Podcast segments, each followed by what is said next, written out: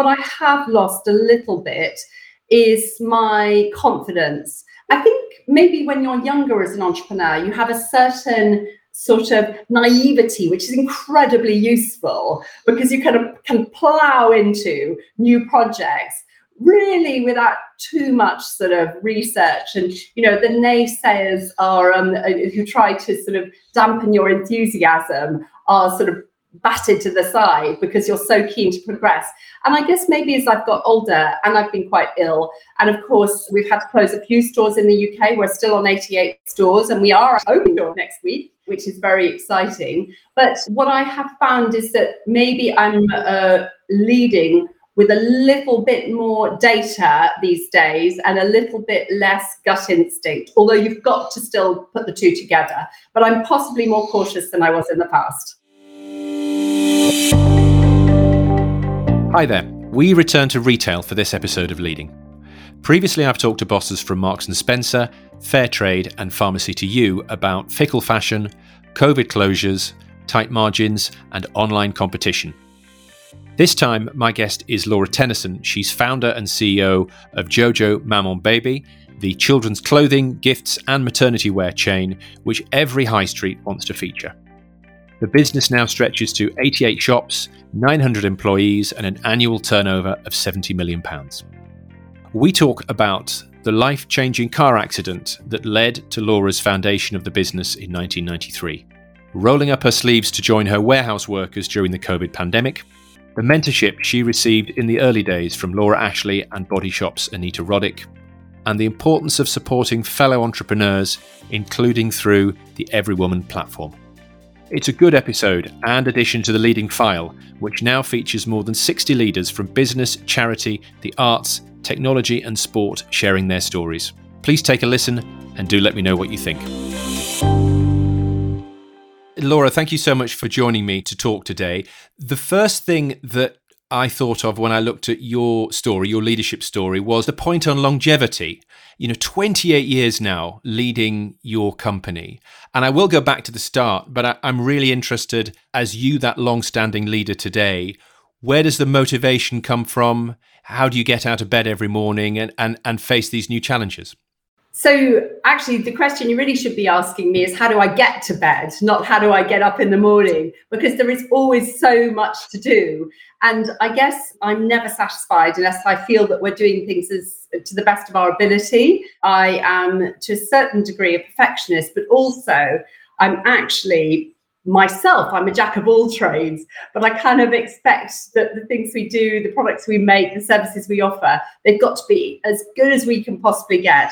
And of course, as we all know, in this ever-changing digital world, things progress very quickly. So no sooner have you sort of caught up with one area, you've got to either reinvent yourself or you've got to progress, you've got to redesign a website, you've got to add to your product range. So there is never enough time in the day to do everything I'd like to do. And I think I've accepted in life that you've just got to enjoy the journey because we'll never reach the top of that mountain. Having looked at a lot of founders and talked to them and written about their stories, I observed that sometimes the biggest challenge for a founder is to know when to pass on the reins, to let someone else have a go or something. And what's fascinating about what you've done with JoJo Maman Bébé is you have taken it from an absolute seedling into the, you know, the big brand that it is today. Tell me a little bit about that, because the boss of that startup needs to be a very different person to the boss of what you've got today, surely. I've got years and years of experience, and that's the only difference. But actually, my ethics, my mission, my drive are exactly the same. What I have now that I didn't have all those years ago is I have the expertise of a really amazing team behind me. So in so many ways, it's easier to do my job well now than it was when I relied on myself for absolutely everything. Started with 2 part-time members of staff. So our team in the current year is nearly 900 people, of which many of them have worked with us long term. And actually, I've proved on several occasions in the last couple of years that they can run the business pretty well without me. So what am I now? I'm the CEO, I'm the leader, but more than anything, actually, I'm the troubleshooter. So when we have a problem, my job is to go in and pick up the pieces and to help people to get over whatever that issue is in whichever part of the company that I'm needed. And tell me, so we can get our arms around the company now, you said 900 people, how many stores, a rough idea of revenue? We've got about 88 stores, and we're currently trading around about 55% online and 45% retail. And we turn over about 70 million. So we're kind of around, we're a nice sort of mid-sized company where we can still have quite a good handle on everything we do. But, we're certainly not a small company anymore, that's for sure. It's great that you can admit, because I think some founders, sometimes their mistake can be thinking that it would all fall apart if they didn't turn up every day. So it's quite refreshing for you to say that it does work when I'm not there. So I'm really interested in, if the machine is well-oiled and things are happening, then how do you arrange yourself? How do you spend your day? I mean, the reason I know that we work quite well without me is, unfortunately, because I've had a couple of bouts of serious illness in the last couple of years, COVID being one of them. And just before COVID, I had, a couple of years before COVID, I had a nasty bout of sepsis, which I think has about a sort of 30% mortality rate. So I'm feeling quite lucky that I got through those two.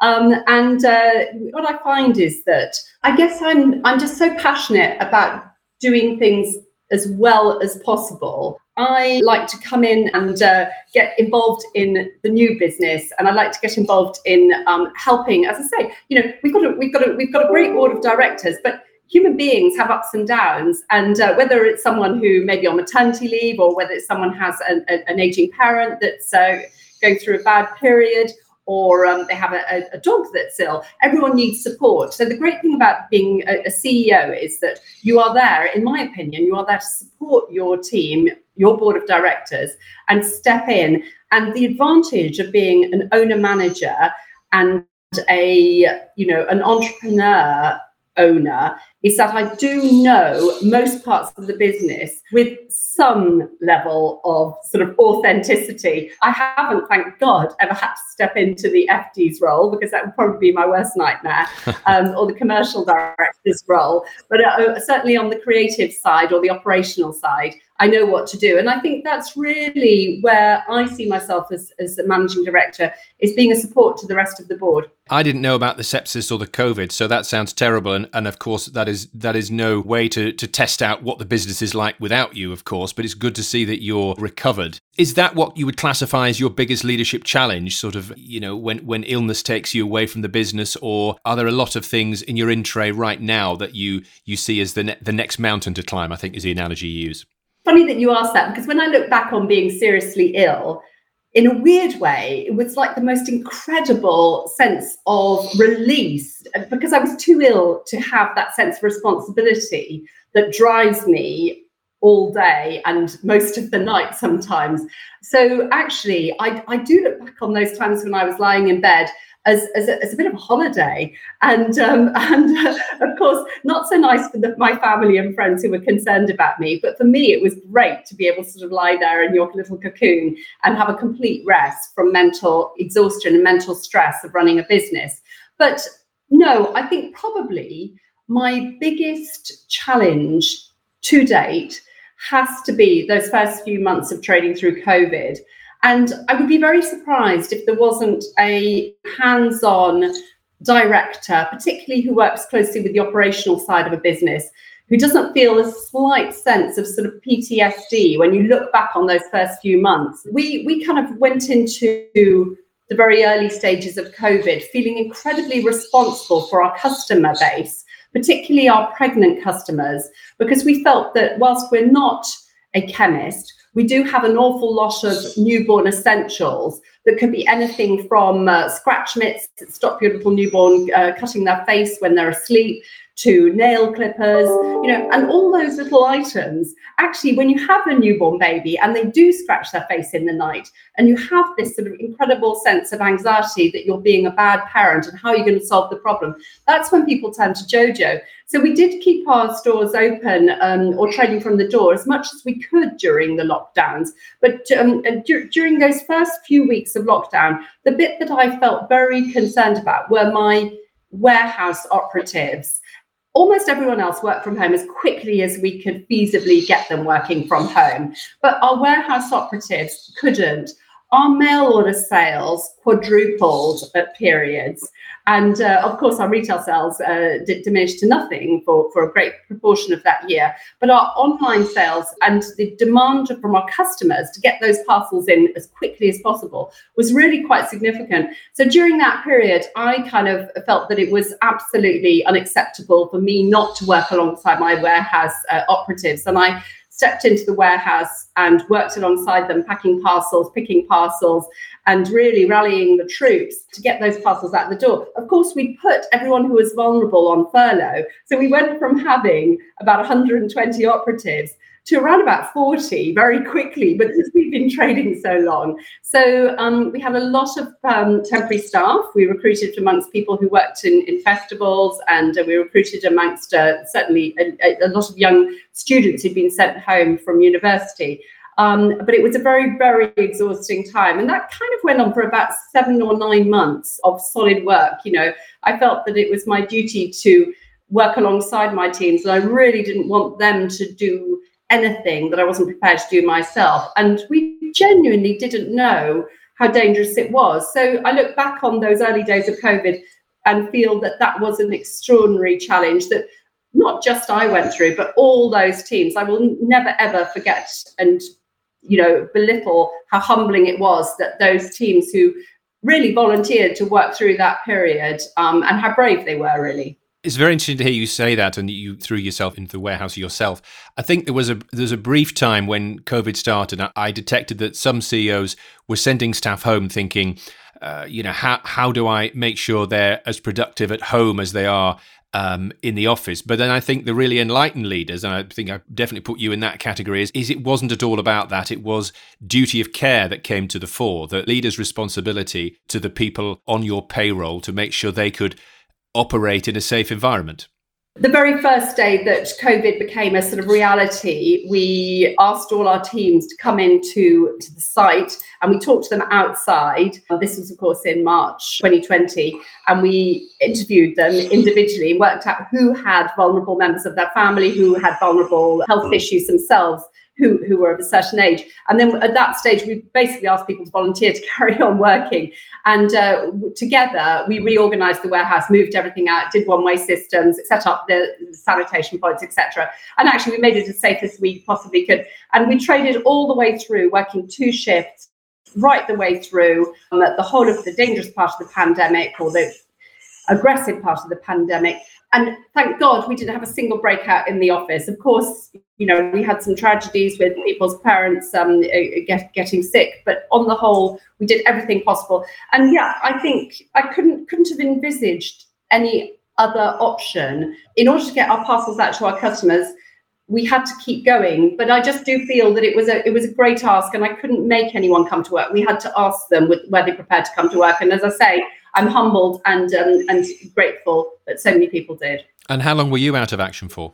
Oh, well, the ironic thing was I worked alongside my warehouse operatives all the way from March right up until Christmas, working up to sort of 18-hour days occasionally, and got all the way through. Went home for Christmas because my family live in London, and I'd been living in my farm in Wales, but my sort of family house is in London. My student son gave it to me the day I got home for Christmas. So, you know, it's just kind of sod's law, isn't it?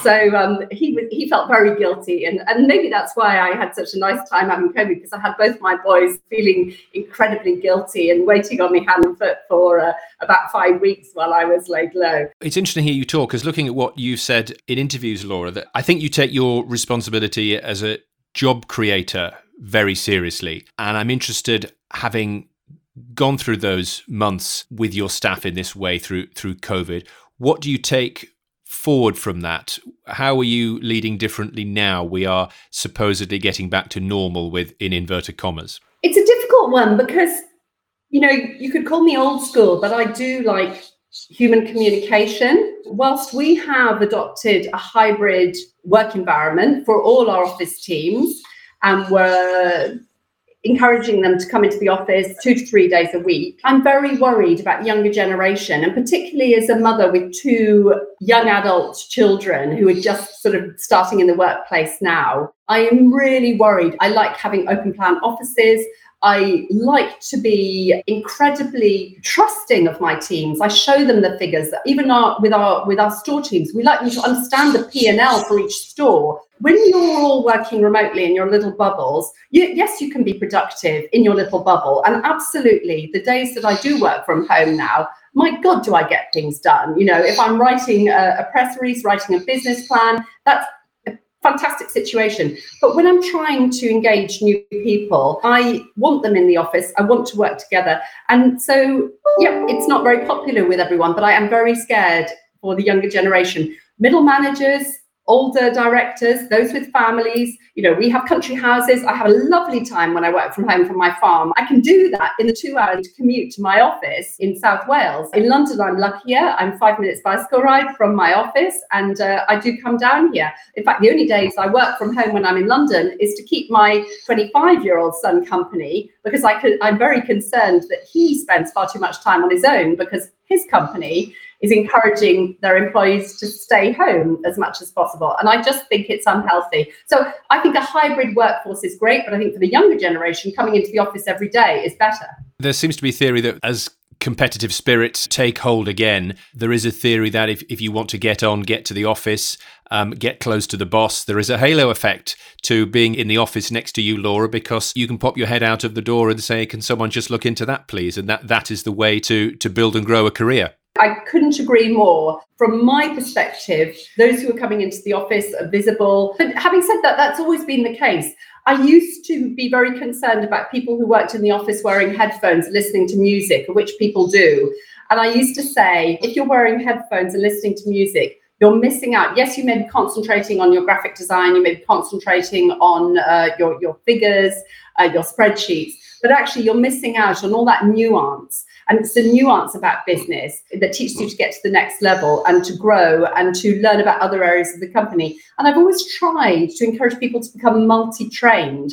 I would like my marketing and retail teams to come down to the warehouse. It's so important that the product designers actually come and pick the parcels to see how the packaging they're designing reacts when it's going through the pick, pack, dispatch process. You know, it's pointless looking at it later. So we try to take people out of different areas. And it's not just that I'm packing on the checkout desk at Christmas to kind of, you know, show willing as a PR stunt. It's about really learning on the job. I cannot walk into a store without coming out with a sort of 20-point to-do list. I can't walk around the warehouse without thinking about a way we can improve efficiency or come up with a new idea for warehouse pick routes or something like that. So I think it's really important that others in the business do learn instead of being siloed into one area. Now, if you take a job as a marketing digital assistant and that's all you ever want to do for the rest of your life, then carry on, work from home. That's absolutely fine because you can do that. You can do that from home. You don't need to learn your team. You're just going to do your one job and concentrate on it. But if you're looking at progressing and having a sort of, in my opinion, a more varied work life, you know, maybe being more interested, then I think getting out and about and getting into different parts of the company is important. Having said that, we're all trying to travel less for work as well. And pre-COVID, I was commuting to America a lot of the time. And thankfully, actually, due to COVID, we closed down our American branch. And I'm actually delighted from a personal perspective. It's really sad about the losses, the jobs that we had to make redundant in America and the losses that we suffered by closing. So I was going to ask how your leadership has changed, because of COVID or in recent years. And actually, if I compare that, what you've said now with what I've seen in interviews over the years, I think it's, as you said at the top, you're absolutely still all over it, making lists. You are details boss. Yes. I think probably what I would say, and with a caveat that I'm not sure it matters anymore because of the size of the company.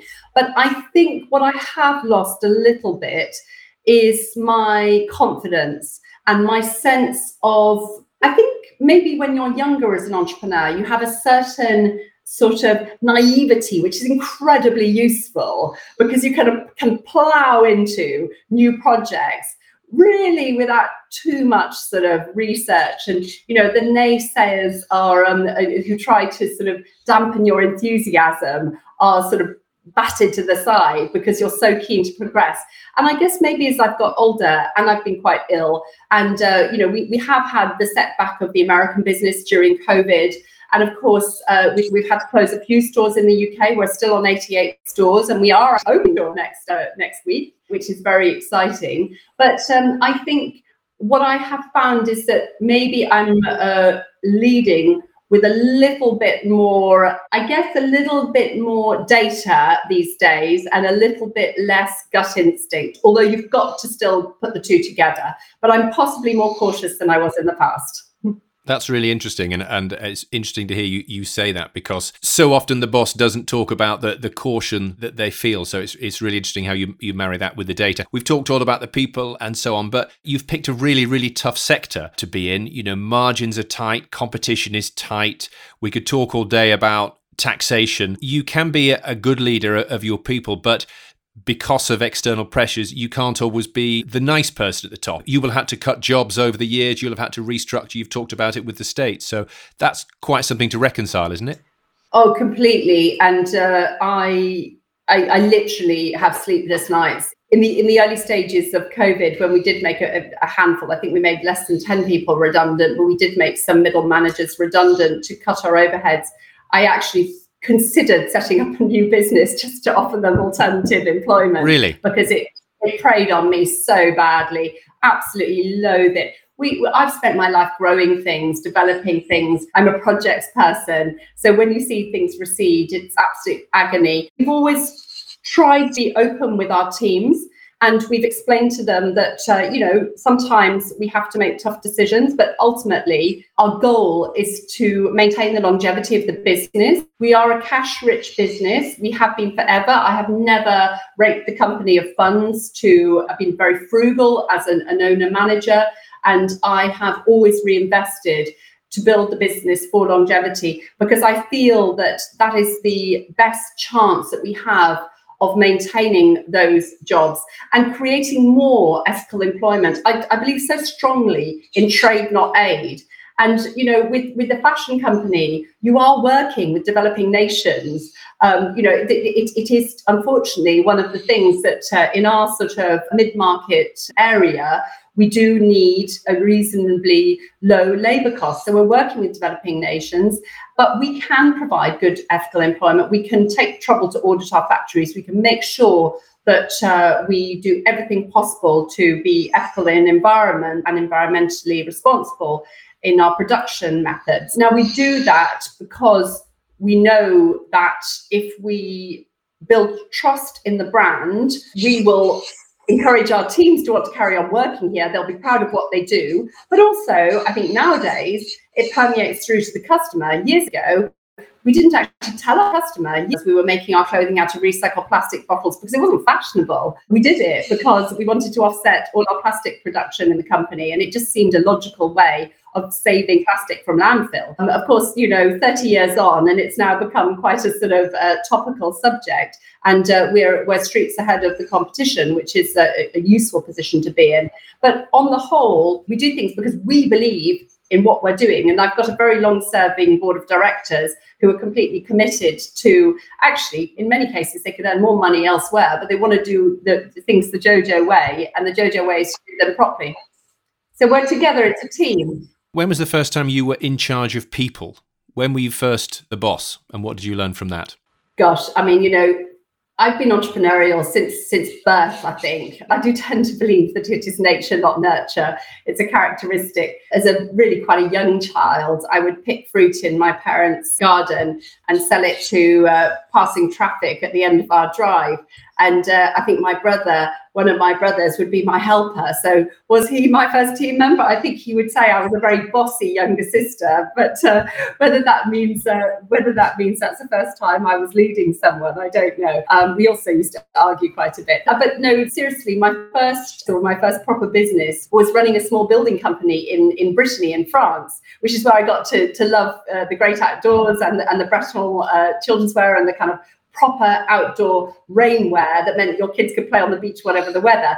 And when I was in Brittany, things I wanted to do, and again, it sort of boiled back down to that sort of ethical employment. I didn't want to bring over to France British builders, which a lot of the sort of small-scale British property agents or property sort of developers were bringing their own teams. They were even bringing their own supplies from B&Q, partly because they didn't speak French. I was fortunate enough to have been spent part of my childhood in Belgium, so I spoke French.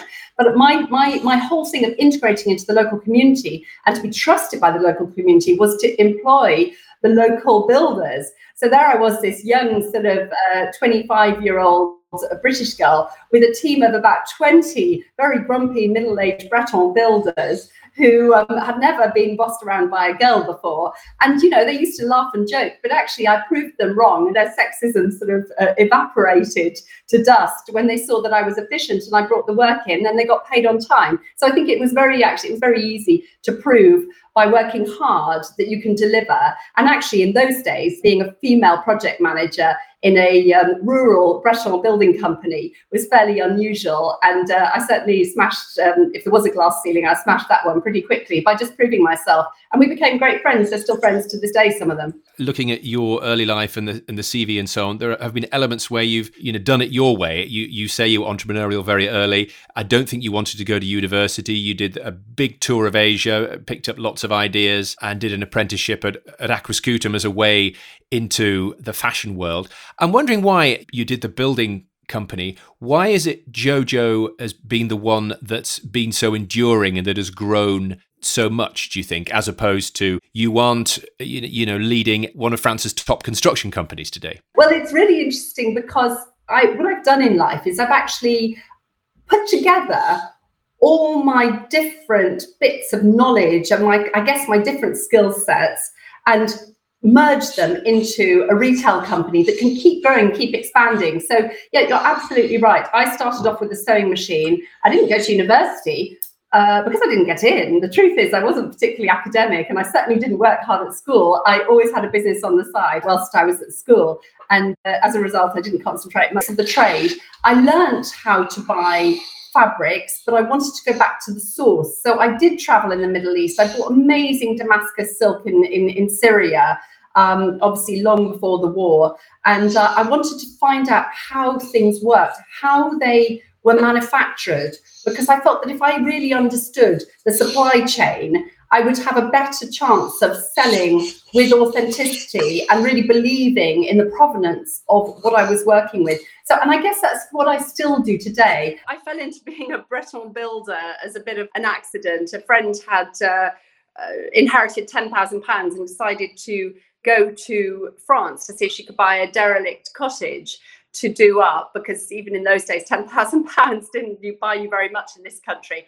And I went along with her because I had, by that stage, done up a flat of my own, which I'd bought and immediately rented out because I couldn't afford to live in it. But I bought it and rented it out to some city boys whilst I continued to rent a much cheaper room down the road. But this friend took me to Brittany. And again, the estate agent that showed us around was just so inefficient, kind of just showed us all the wrong type of things. It just seemed so obvious there was a gap in the market.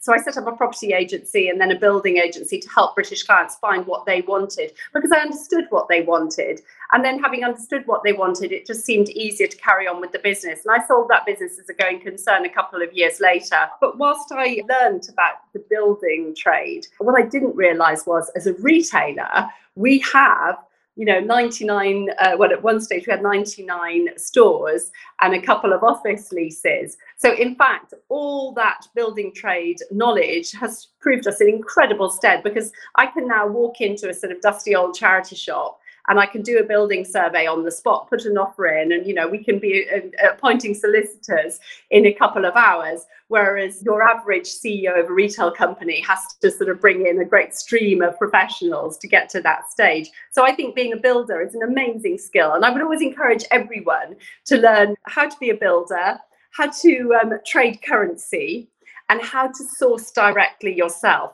So that was the other thing that my nearly 2 years of wandering around Asia in that period when I sort of left school and wasn't entirely sure what I was going to do with my life has been so useful, because it meant that I was never frightened of dealing with different cultures, of jumping on an airplane to go and find a new supplier. And in fact, you know, like all small businesses, when I launched, it was extremely difficult to get anyone to extend credit to me, but also to make our minimum order quantities. I literally was making 50 pieces of a style. Now, as you know, well, you probably know, but in the garment industry, making your minimum order quantities in factories are generally sort of 1,000 to 3,000 pieces. Now, JoJo can do that now, but when we started, of course, we couldn't. But I'd heard that Colombia was being supported by the EU, or the EEC in those days, as a GSP country, so General Systems Preference, to encourage non-drugs trade. And I understood that the Colombians were really keen to get into the garment industry in a long way. That the Colombians were really keen to promote their garment industry, which they had, but it was small.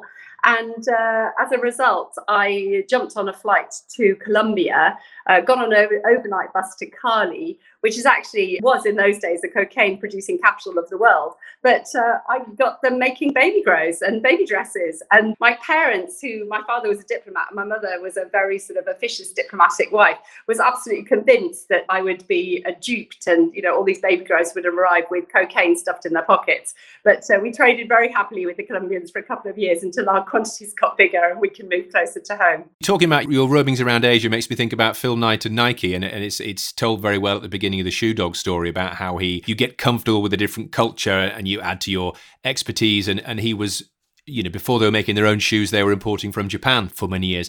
I should mention, it is always part of your story that there was a terrible car accident, 20 broken bones, and the JoJo vision came to you while you were lying in a hospital bed.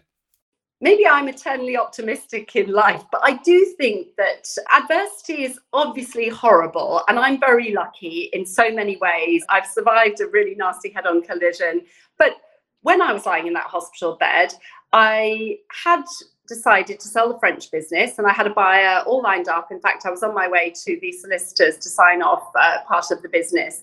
But I kind of woke up in hospital, having been air ambulance back from France, next to this young mum who had two small children, and she completely diverted my course. I'd been intending to go back into menswear, which had been the cottage industry I'd done before, and she pushed me into children's wear, and of course that tied in with my great love of the outdoors. I really hate being cooped up, so I like being outside in all weathers, and I loved the way that the children played on the beach in all weathers. And at the same time, I was in my mid-20s, and, you know, friends were starting to have babies, and they would say things to me like, oh no, we can't come out for a walk today because it's raining, and it would frustrate me so much. And so I said, you know, we've got to stop this. We want our children to be outside all the time. Children are so much happier when they're out and about.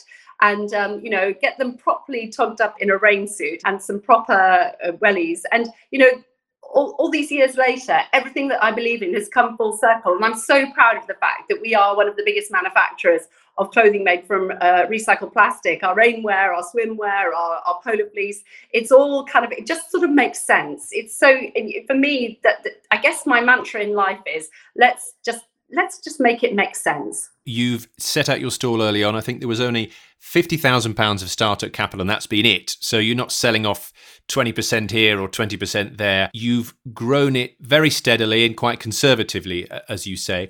But who's helped? Who were the mentors and the advisors who you've turned to when there have been things that you haven't understood? I'm a great believer in wearing your heart on your sleeve and asking questions. And if you need help, ask for it.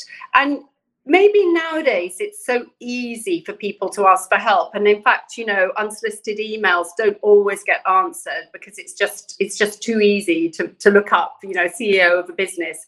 I still read my own emails, but I'm afraid I don't answer every single one of them because I get so many now. In those days, I had a couple of mentors, you know, from afar, but actually I did have the guts to pick up the phone. So the two people when I was young, when my father retired from the Foreign Office, we lived in South Wales. And of course, that's why our warehouse is in South Wales, because it was actually my parents' shed. The first sort of grand name for a shed was our first warehouse. So Laura Ashley was there. And I remember picking up the phone to Bernard Ashley saying, you know, could I have some advice? I want, you know, I'm trying to start this small fashion company. And he said, do you need a lift back to London? And I said, yeah, I'd love a lift back to London. And Bernard, and he lives, but they lived further into Wales than we did. Bernard stopped where my parents lived near Abergavenny, picked me up in his Rolls Royce. This must have been in sort of very late 80s, early 90s, and chatted to me all the way to London, because I would have taken the bus otherwise, or the train if I was feeling flush. And and he actually offered me a job by the time we got to London, and I very politely declined because I wanted to be in London and I wanted to do my own business and I didn't want to work in Maidenhead. But he gave me a lot of advice and was very friendly, and that's because I asked for help. And then the other person, of course, is Anita Roddick.